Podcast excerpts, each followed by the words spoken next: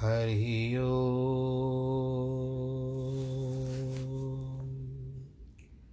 हरि ओ हरि ओ गुरुर्ब्रह्मा गुरुर्विष्णु गुरुर्देवो महेश्वर गुरुर्साक्षात् परब्रह्म। तस्मै श्रीगुरवे नमः। विघ्नेश्वराय वरदाय सुरप्रियाय, लम्बोदराय सकलाय जगद्दिताय नागाननाय श्रुतियज्ञविभूषिताय, गौरीसुताय गणनाथ नमो नमस्ते।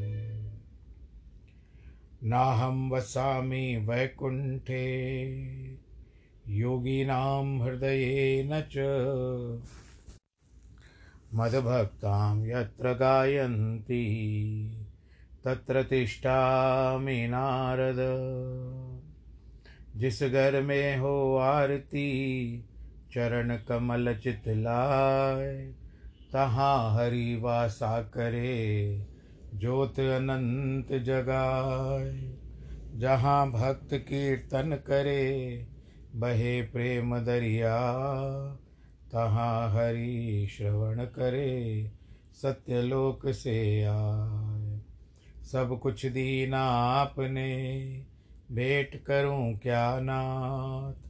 नमस्कार की भेंट लो, जोड़ू मैं दोनों हाथ। जोड़ू मैं दोनों हाथ, जोड़ू मैं दोनों हाथ। शान्ताकारं भुजगशयनं, पद्मनाभं सुरेशं, विश्वाधारं गगनसदृशं, मेघवर्णं शुभाङ्गं, लक्ष्मीकान्तं कमलनयनं योगिविरधानगम्यं वंदे विष्णुं भवभयहरं सर्वलोकैकनाथम्। मङ्गलं भगवान् विष्णु। मङ्गलं गरुडध्वज। मङ्गलं पुण्डरीकाक्ष। मङ्गलाय तनोहरि सर्वमङ्गलमाङ्गल्ये शिवे सर्वार्थसाधिके। शरण्ये त्र्यम्बके गौरी। नारायणी नमोऽस्तु ते। नारायणी नमोऽस्तु ते। ॐ नमो भगवते वासुदेवाय। कृष्णाय वासुदेवाय। हरे परमात्मने। प्रणतक्लेशनाशाय गोविन्दाय नमो नमः। नमो नमः नारायणं नमस्कृत्यं। नरं चैव नरोत्तमं। देवीं सरस्वतीं व्यास। ततो जयमुदीरयेत् प्रिय भक्तजनों, आज से हम एक नए विषय पर आते हैं। भागवत संपूर्ण कर ली और आज हम कुछ अंश अष्टावक्र के और थोड़ा बहुत विष्णु पुराण जिस तरह से, क्योंकि अष्टावक्र गीता जो है ये अष्टावक्र मुनि के द्वारा राजा जनक को बताई गई है। जिस तरह से जनक मुनि ने प्रश्न जनक राजा ने प्रश्न किया था तो उनके उत्तर जिस तरह से महाभारत में अर्जुन ने श्री कृष्ण से पूछा था तो गीता के रूप में उन्होंने सारा ज्ञान दिया था। उसी तरह से अष्टावक्र मुनि। इनका पर, पर, परिचय दे दूँ। अष्टावक्र मुनि इनके पिता का नाम कहोट था। माता का नाम सुजाता था। सुजाता जो थी, वह उदालक मुनि की पुत्री थी और कहोट जो थे, वे वेद, वेदों के बड़े पारंगत थे। ब्याह होने के बाद अष्टावक्र मुनि गर्भ में आए। उनका जन्म होने वाला था। उस समय में एक दिन कहोद मुनि जो थे, वे कुछ वेदों का उच्चारण कर रहे थे। वेद मंत्र पढ़ रहे थे। भीतर से बालक को भी ज्ञान था। इसके लिए कहा जाता है कि उन्होंने गर्भ के भीतर से अपने पिता को टोक दिया। कि पिताश्री, आप वेद का उच्चारण जो कर रहे हो आपने, ऐसा भी कहा जाता है कि आठ स्थानों पर आपने त्रुटि की है, यानी गलती की है। उस समय कहोत मुनि को बहुत क्रोध आ गया। क्रोध आने के कारण उन्होंने क्या कह दिया? जोश में आकर के, गुस्से में आकर के, क्रोध में आकर के, कि तुम मुझसे शास्त्रार्थ। मुझे बताएगा वेद कैसे होते हैं। इसके लिए तुझे श्राप देता हूँ कि तू गर्भ में ही आठ अंगों से टेढ़ा हो जा ऐसा कह रहे, कह करके श्राप तो दे दिया तो बेचारे जब अष्टावक्र मुनि उत्पन्न हुए तो उस समय में अष्टावक्र मुनि के उत्पन्न होने के बाद इसके बीच में कहोट जो थे, राजा जनक की सभा में गए। और वहाँ पर बंदी नामक एक वरुण जी का पुत्र कहलाता था, उसके से शास्त्रार्थ कर रहे थे। उनका नियम था कि जो शास्त्रार्थ में बंदी को नहीं हराएगा, ठीक है, अगर नहीं हराता है तो वो उसको नदी में डुबा देंगे। यानी एक प्रकार से डूबाए हुए रहते थे, बंदी बना देते थे वो। तो कहोत को भी बंदी से नहीं, शास्त्रार्थ नहीं कर पाया, जिसके कारण कहोत को बंदी ने क्या किया? डुबा दिया नदी में। पर उनकी मृत्यु नहीं हुई। यानी नदी में बंदी जो थे बंदी नदी में बंधन में बैठा देते थे। क्योंकि उन, उन्होंने कहा था कि मैं वरुण का पुत्र हूँ। यहाँ जब अष्टावक्र मुनि सियाने हुए अपने पिता के लिए पूछते हैं तो बताती है कि किस तरह से ये बातें सारी हो गई। तो अष्टावक्र मुनि बालक अवस्था में जनक राजा के पास पहुँचे थे। जनक राजा के दरबार में जब जाने नहीं दिया गया उनको तो उन्होंने बहुत सारी ज्ञान की बातें बताई जिसके कारण जनक प्रभावित हो गए। परंतु ऐसा भी कहा गया है कि जब जनक राजा के सभा में आए, उस समय कई लोग दरबारी जो थे उनके ऊपर हंसने लगे तो जनक ने रोका कि किसी मुनि का अपमान नहीं करना चाहिए। तो कहते नहीं नहीं, चिंता मत करो, आपके इसमें जो है स्थान पर यहाँ पर चमार इत्यादि बैठे हुए हैं, क्योंकि चमार का ध्यान कहाँ जाता है? सबके ऊपर, मांस के ऊपर जाता है। तो कोई, मैंने बुरा नहीं माना राजा। तो कहते हैं, मैं बंदी से शास्त्रार्थ करना चाहता हूँ। बंदी को बुलाया गया। बंदी कहता तुम इतने छोटे से बालक, मुझसे क्या शास्त्रार्थ करोगे? कहता तुम शुरू हो जाओ। तो दोनों ने शास्त्रार्थ किया। एक स्थान पर बंदी अटक गए। जब बंदी अटक गए तो उस समय में कहा कि, अब तुमको, तुम्हारी बारी है। तुम क्या फैसला देते हो? अब मेरे पिता को लौटाओ। ऐसा कह करके पिता को लौटा करके आए। उसके पिता ने उस नदी में स्नान करने के लिए कहा। उसके बाद अष्टावक्र मुनि सीधे हो गए। यानी जो आठ अंगों से टेढ़े थे, जिसके कारण अष्टावक्र मुनि एकदम से सीधे हो गए। तो उसके बाद जनक राजा ने उनको गुरु किया और बहुत सारा ज्ञान भी सीखा। अब हम गीता पर सीधा आते हैं। आप लोगों ने कहानी तो भूमिका तो सुन ली, अष्टामुख वक्र मुनि की। अब हम इसमें सूत्र बताए गए हैं। जनक पूछते हैं कि कथम ज्ञानम वापनोति, कथम मुक्तिर्भविष्यति वैराग्यम च कथम प्राप्त में तत् ब्रूहि मम प्रभो। इसका अनुवाद क्या कहते हैं? राजा जनक ने आत्मज्ञान ज्ञान प्राप्ति एवं मुक्ति हेतु अष्टावक्र के सामने जिज्ञासा की कि हे प्रभु, ज्ञान कैसे प्राप्त होता है? मुक्ति कैसे होती है? और वैराग्य कैसे प्राप्त होता है? इसका व्याख्यान बताते हैं कि आत्मज्ञान आत्मज्ञान की मात्र ज्ञान है, बाकी सब विज्ञान है। जानकारी है, सूचनाएँ हैं, जो बाहर से प्राप्त होती है। जिस तरह से आजकल आपको सारी बातें गूगल पर पता चल जाती है। यह जड़ प्रकृति उस चैतन्य तत्व की ओर अभिव्यक्ति का है। उसी का खेल है, लीला है, नृत्य है। यह चैतन्य ही समस्त सृष्टि का आधारभूत तत्व है। समस्त जड़ चेतन से व्याप्त है। इस व्यष्टि चेतन को आत्मा तथा समष्टि चेतन को ही ब्रह्म कहा गया है। दोनों एक ही तत्व है। आत्मा का ज्ञान ही परमात्मा का ज्ञान है। आत्मा से परमात्मा भिन्न नहीं है। इस आत्म तत्व का ज्ञान होने पर सब कुछ जाना हुआ होता है। उपनिषद भी कहते हैं कि यस्मिन विज्ञाते सर्वमिदम विज्ञातम भवती, जिसके जानने से सब कुछ जाना हुआ हो जाता है, संपूर्ण सृष्टि का रहस्य ज्ञात हो जाता है, फिर जानने को उसको कुछ शेष नहीं रहता। अब जिसने पीएचडी कर रखी है, उसको आप कितना भी समझ बस वो तो पढ़ चुका है, उसको कुछ जानने की आवश्यकता नहीं है। मनुष्य शरीर, मन, बुद्धि और अहंकार आदि नहीं, बल्कि आत्मा ही उसका वास्तविक स्वरूप है। वही नित्य शाश्वत एवं सनातन है।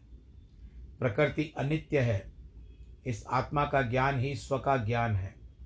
अज्ञानी प्रकृति को ही जानते हैं, जो स्थूल है। इंद्रिय ग्राह है, जबकि ज्ञानी उस चेतन को भी जान लेते हैं, जो सूक्ष्म है। इस ज्ञान प्राप्ति से होती है मुक्ति। सृष्टि का आधार जानने के बाद समस्त विश्व प्रपंच का ज्ञान हो जाता है।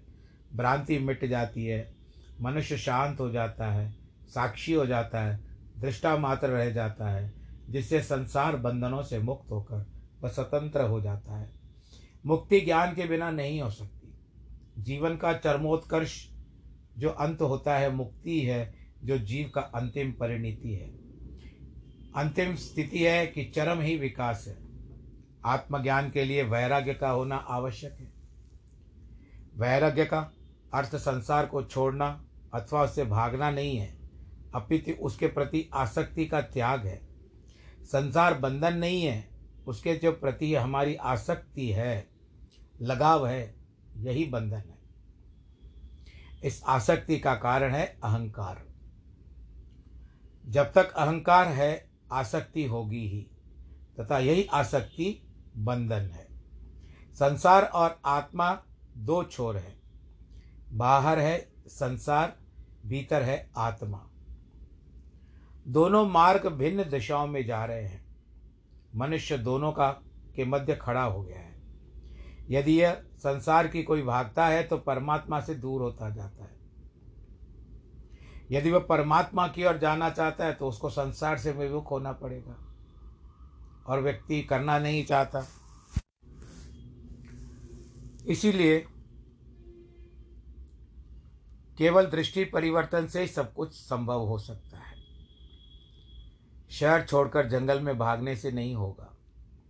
यदि व्यक्ति संसार के प्रति आसक्ति का त्याग मात्र कर देता है तो ज्ञान प्राप्ति का अधिकारी बन जाता है। मनुष्य के अहंकार के कारण ही लोभ, मोह, वासना आदि पैदा होते हैं। जिससे मनुष्य इस कर्म जाल के बंधन में उलझ जाता है। यह जाल उसने स्वयं ही अज्ञानवश तैयार किया है, जिसे ज्ञान द्वारा नष्ट किया जा सकता है। किंतु ज्ञान प्राप्ति हेतु मुमुक्षु भी होना अनिवार्य है। अन्यथा उसे कोई नहीं देवता उपहार स्वरूप लाकर नहीं दे सकते। ये लो भाई ज्ञान, तुमको दे दिया, जोली फैलाओ, ज्ञान ऐसे नहीं मिलता है। प्रयत्न करना पड़ता है, प्राप्ति के लिए। देवता भी नहीं ला के देते हैं। राजा जनक जो है, वो मुमुक्षु हैं। उनको ज्ञान प्राप्त करने की तीव्र इच्छा है। अष्टावक्र ज्ञानी है, जिन्होंने पा लिया वही दे सकते हैं। अब एक मास्टर जी जो होते हैं कक्षा में, उनको पहले खुद को, स्वयं को तैयार करना होता है, तब जाकर के वो अपने बच्चों को पढ़ा सकते हैं। स्वयं ही पढ़ा लिखा नहीं होगा तो। इसी कारण जिसने स्वयं नहीं पाया वो दे क्या सकता है? कभी कभी तो ऐसे अनजाने लोग रास्ते से भी हमको भटका देते हैं, बोलो कृष्ण कन्हैया, लाल की जय। आज संसार ऐसे ही अज्ञानियों के द्वारा भटकाया जा रहा है, विभ्रमित किया जा रहा है। इन मूढ़ों ने दुनिया को जितनी हानि नहीं पहुंचाई है, उतनी ही इन अज्ञानियों ने पहुंचाई है। ये अज्ञानी ही सांप्रदायिकता फैलाते हैं, जिससे संसार विकृत हुआ है, इस कथा में लिखा हुआ है। राजा जनक ज्ञानी गुरु से तीन प्रश्न करते हैं। ज्ञान कैसे प्राप्त होता है? मुक्ति कैसे होती है? तथा वैराग्य कैसे होता है? तीनों ही प्रश्न के उत्तर में सारे अध्यात्म का निचोड़ बता दिया गया है। हर व्यक्ति मुक्ति की चाह तो करता है, किंतु सदगुरु के अभाव में सब कुछ करता हुआ भी आत्मज्ञान को प्राप्त नहीं होता। इसके मुख्य तीन कारण है कि स्वयं की मुमुक्षा का न होना, स्वयं की पात्रता का अभाव एवं सदगुरु का अभाव। ये तीनों जहाँ मिल जाते हैं, वह त्रिवेणी का संगम हो जाता है। बोलो, त्रिवेणी माता की जय। जहाँ गंगा, यमुना और सरस्वती का संगम, वहाँ त्रिवेणी जो प्रयागराज में है, वहाँ चेतना अवश्य प्रकट होती है। ज्ञानी गुरु ही तत्व का बोध कराते हैं। मुमुक्षु राजा जनक की पात्रता का निश्चय हो जाने पर अष्टावक्र ने अपनी पूरी शक्ति का उपयोग कर सारा ज्ञान सारभूत रूप में एक जिस तरह से कहते हैं ना, हम दवाई हमारी जो होती है, वो कैप्सूल में बंद होती है, उसको मुख में डालो, पानी पी लो, घटाघट और कैप्सूल अंदर जा कर के फ़ायदा कर देता है। तो इस तरह से ज्ञान का सारभूत रूप में कैप्सूल में बंद करके उनके गले में उतार दिया और ये तीन प्रश्नों का तीन वाक्यों में समाधान दिया। अष्टावक्र पहले वैराग्य का रूप बताते हैं, क्योंकि वैराग्य हुए बिना मनुष्य आत्मगान का अधिकारी नहीं बनता। यह प्रारंभिक शर्त है। अब हम विष्णु पुराण की ओर मुड़ते हैं। यहाँ पर अष्टावक्र गीता का प्रथम हम लोगों ने पहला सूत्र पूरा किया। भगवान नारायण जी के चरण कमलों में प्रणाम करते हुए हम कह, ओम श्री नारमन नारायण नम, नारायणाय नम। श्री विष्णु पुराण, प्रथम अंश, नारायण नमस्कृत्यम नारायणम नमस्कृत्यम नरम चैव नरोत्तमम। देवीम सरस्वती व्यास तथो जय मुदिर।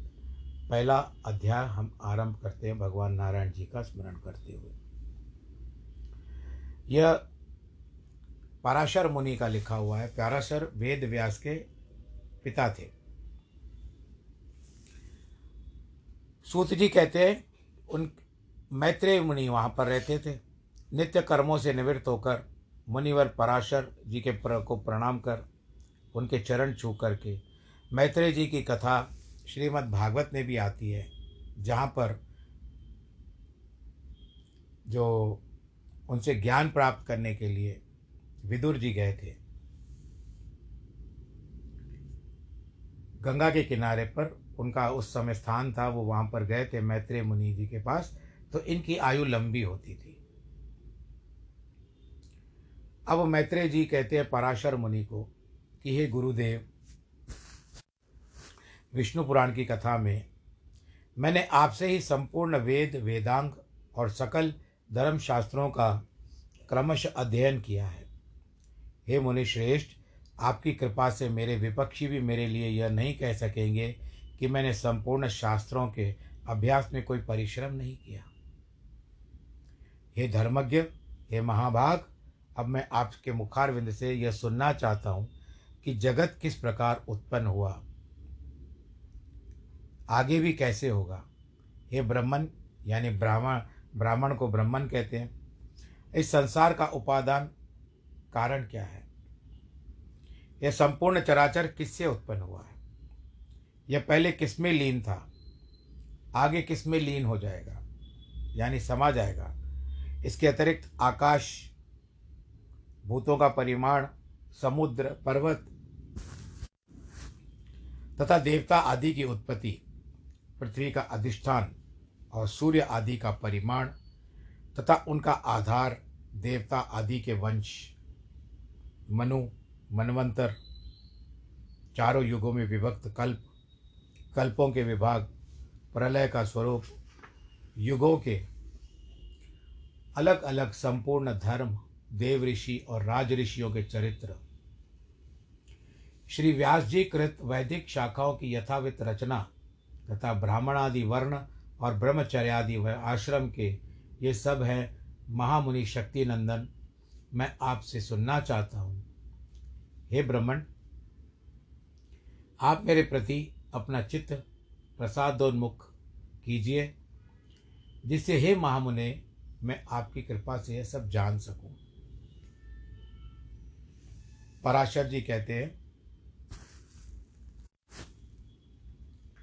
हे धर्मज्ञ मैत्रेय, मेरे पिताजी के पिता श्री वशिष्ठ जी, जिसका वर्णन किया गया था उस पूर्व प्रसंग का तुमने मुझे अच्छा स्मरण कराया। इसके लिए तुम धन्यवाद के पात्र हो। हे मैत्रेय, जब मैंने सुना कि पिताजी को विश्वामित्र की प्रेरणा से राक्षस खा लिया है, तब मुझको बड़ी भारी क्रोध हुआ। तब राक्षसों का ध्वंस करने के लिए मैंने यज्ञ आरंभ कर दिया। उस यज्ञ में सैकड़ों राक्षस जलकर भस्म हो गए।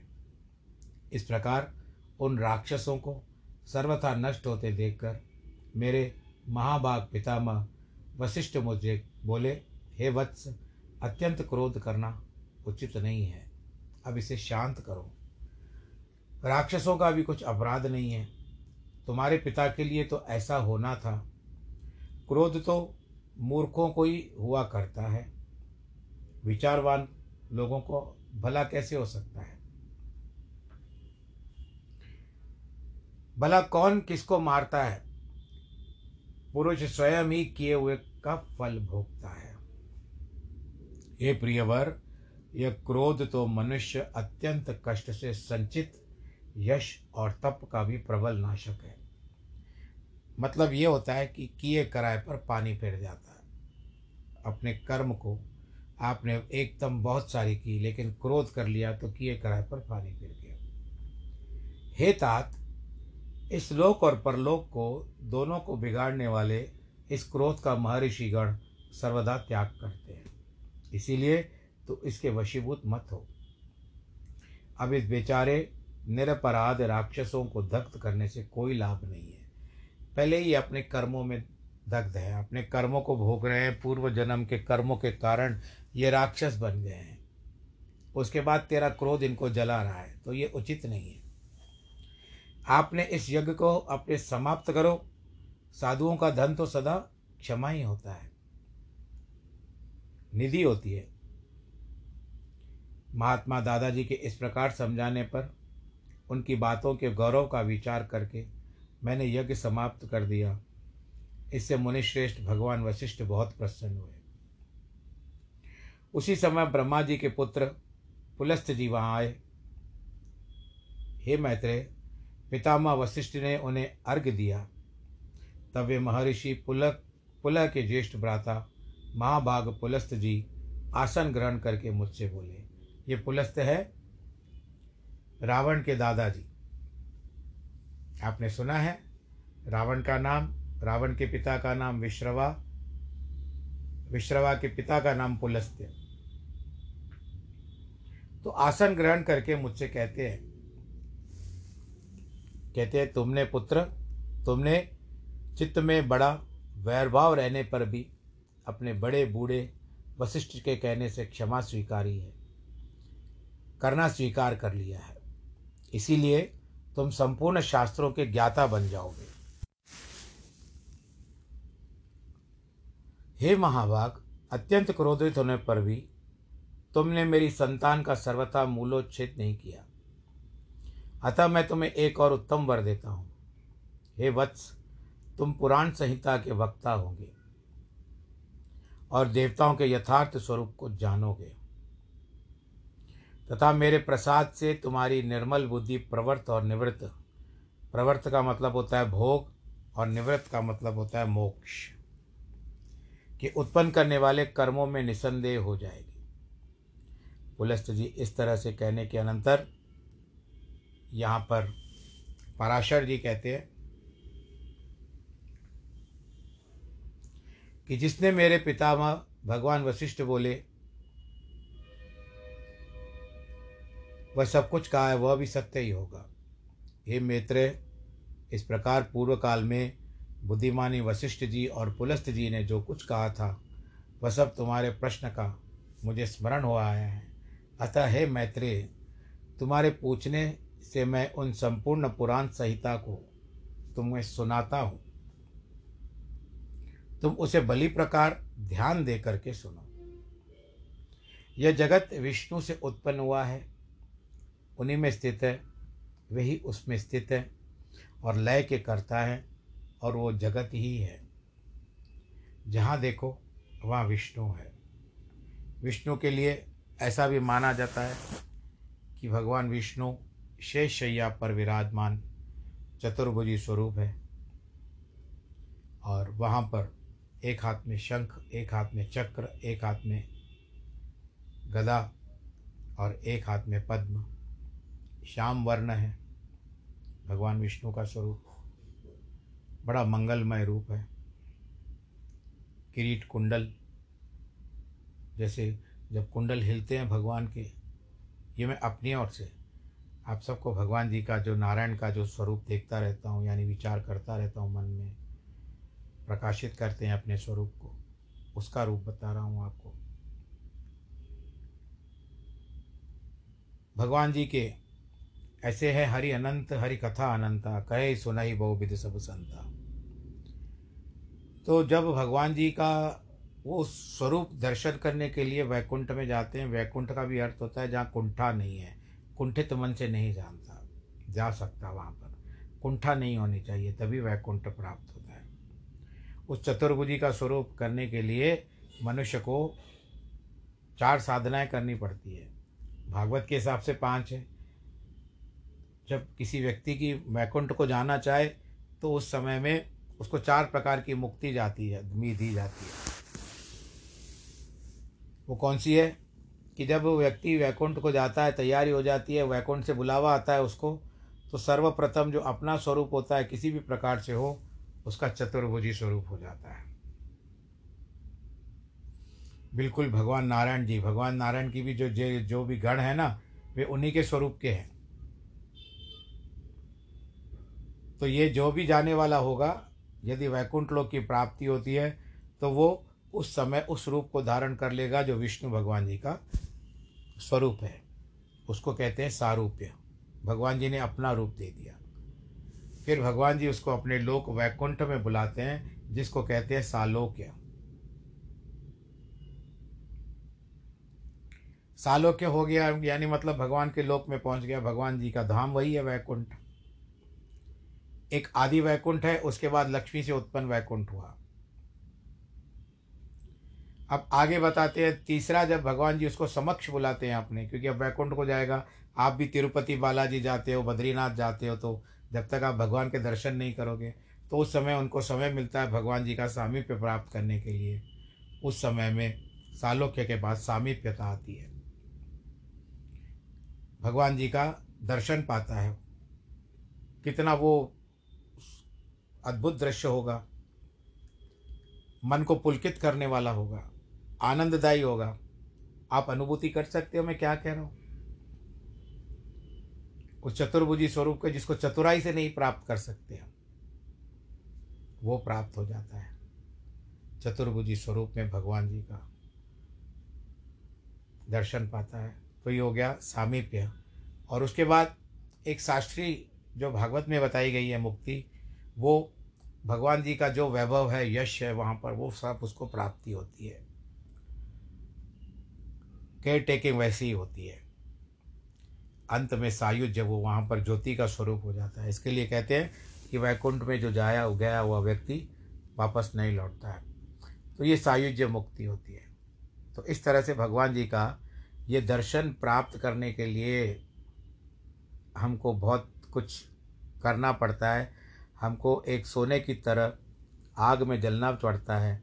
जब इस तरह शरीर की और मन की दुर्ग, ये मैल निकले, मल निकले तो कुंदन होकर के बने और भगवान जी के साक्षात दर्शन पाए। तो आप यहाँ पर भगवान विष्णु जी की जो भूमिका है, जिसको विष का एक अणु नहीं लगता, विषय का भी एक अणु नहीं लगता, साक्षात भगवान शेषनाग के इसमें विराजमान है, एक हज़ार मुख हैं शेषनाग के, और वो निरंतर नारायण की भक्ति करते हैं, परंतु उनका विष नहीं लगता भगवान जी को। संसार के विषयों का एक विष भी नहीं लगता। भृगु ऋषि ने छाती पे लात मारी तो तनिक क्रोध नहीं आया और उठ करके उल्टा भृगु ऋषि के पैर दबाने शुरू कर दिए। नारायण की कथा आते ही न जाने मैं न जाने कहाँ से शुरू हो जाता हूँ। आनंद आता जाता है, सराबोर हो जाता हूँ। आपको भी इसी प्रकार से आज विष्णु पुराण और भागवत की ये परा भागवत खत्म हुआ है। अभी पराशर मुनि का जो ज्ञान है हम धीरे धीरे करके आपके साथ बांटेंगे, हम भी पढ़ेंगे, आपको भी सुनाएँगे। समय भी हो गया, लेकिन मैं ध्यान में नहीं आ ऐसे विष्णु भगवान की कथाएँ मेरे साथ चलती रहे। अब कथा का समापन करते हैं। आज का दिन संपूर्ण हो जाएगा और हो भी गया है। आप सब लोग आनंदित रहे, प्रफुल्लित रहे, खुश रहे। कल प्रयत्न करके एक पाँच मिनट थोड़ा ज़्यादा ले लेता हूँ, कि क्योंकि कुछ कुछ बातें बीच में आ जाती है, जिसके कारण कुछ आनंद की बातें आ जाती है। पाँच सात मिनट ज़्यादा ही ले लेंगे कथा का। पैंतीस मिनट का कोई प्रयत्न करता हूँ करने का। क्योंकि अभी क्योंकि दो दो सुना रहा हूँ तो आप लोग भी ध्यान से अभी पैंतीस मिनट का हिसाब किताब आएगा तो हम लोग आनंद के साथ पाँच मिनट और भगवान का नाम ले सकेंगे। मैं प्रयत्न करूँगा, या कभी तीस मिनट में भी पूरा कर दूँगा। जिनके वैवाहिक वर्षगांठ है, वे आनंदपूर्वक रहे जन्मदिन वालों को भी बहुत बहुत बधाई।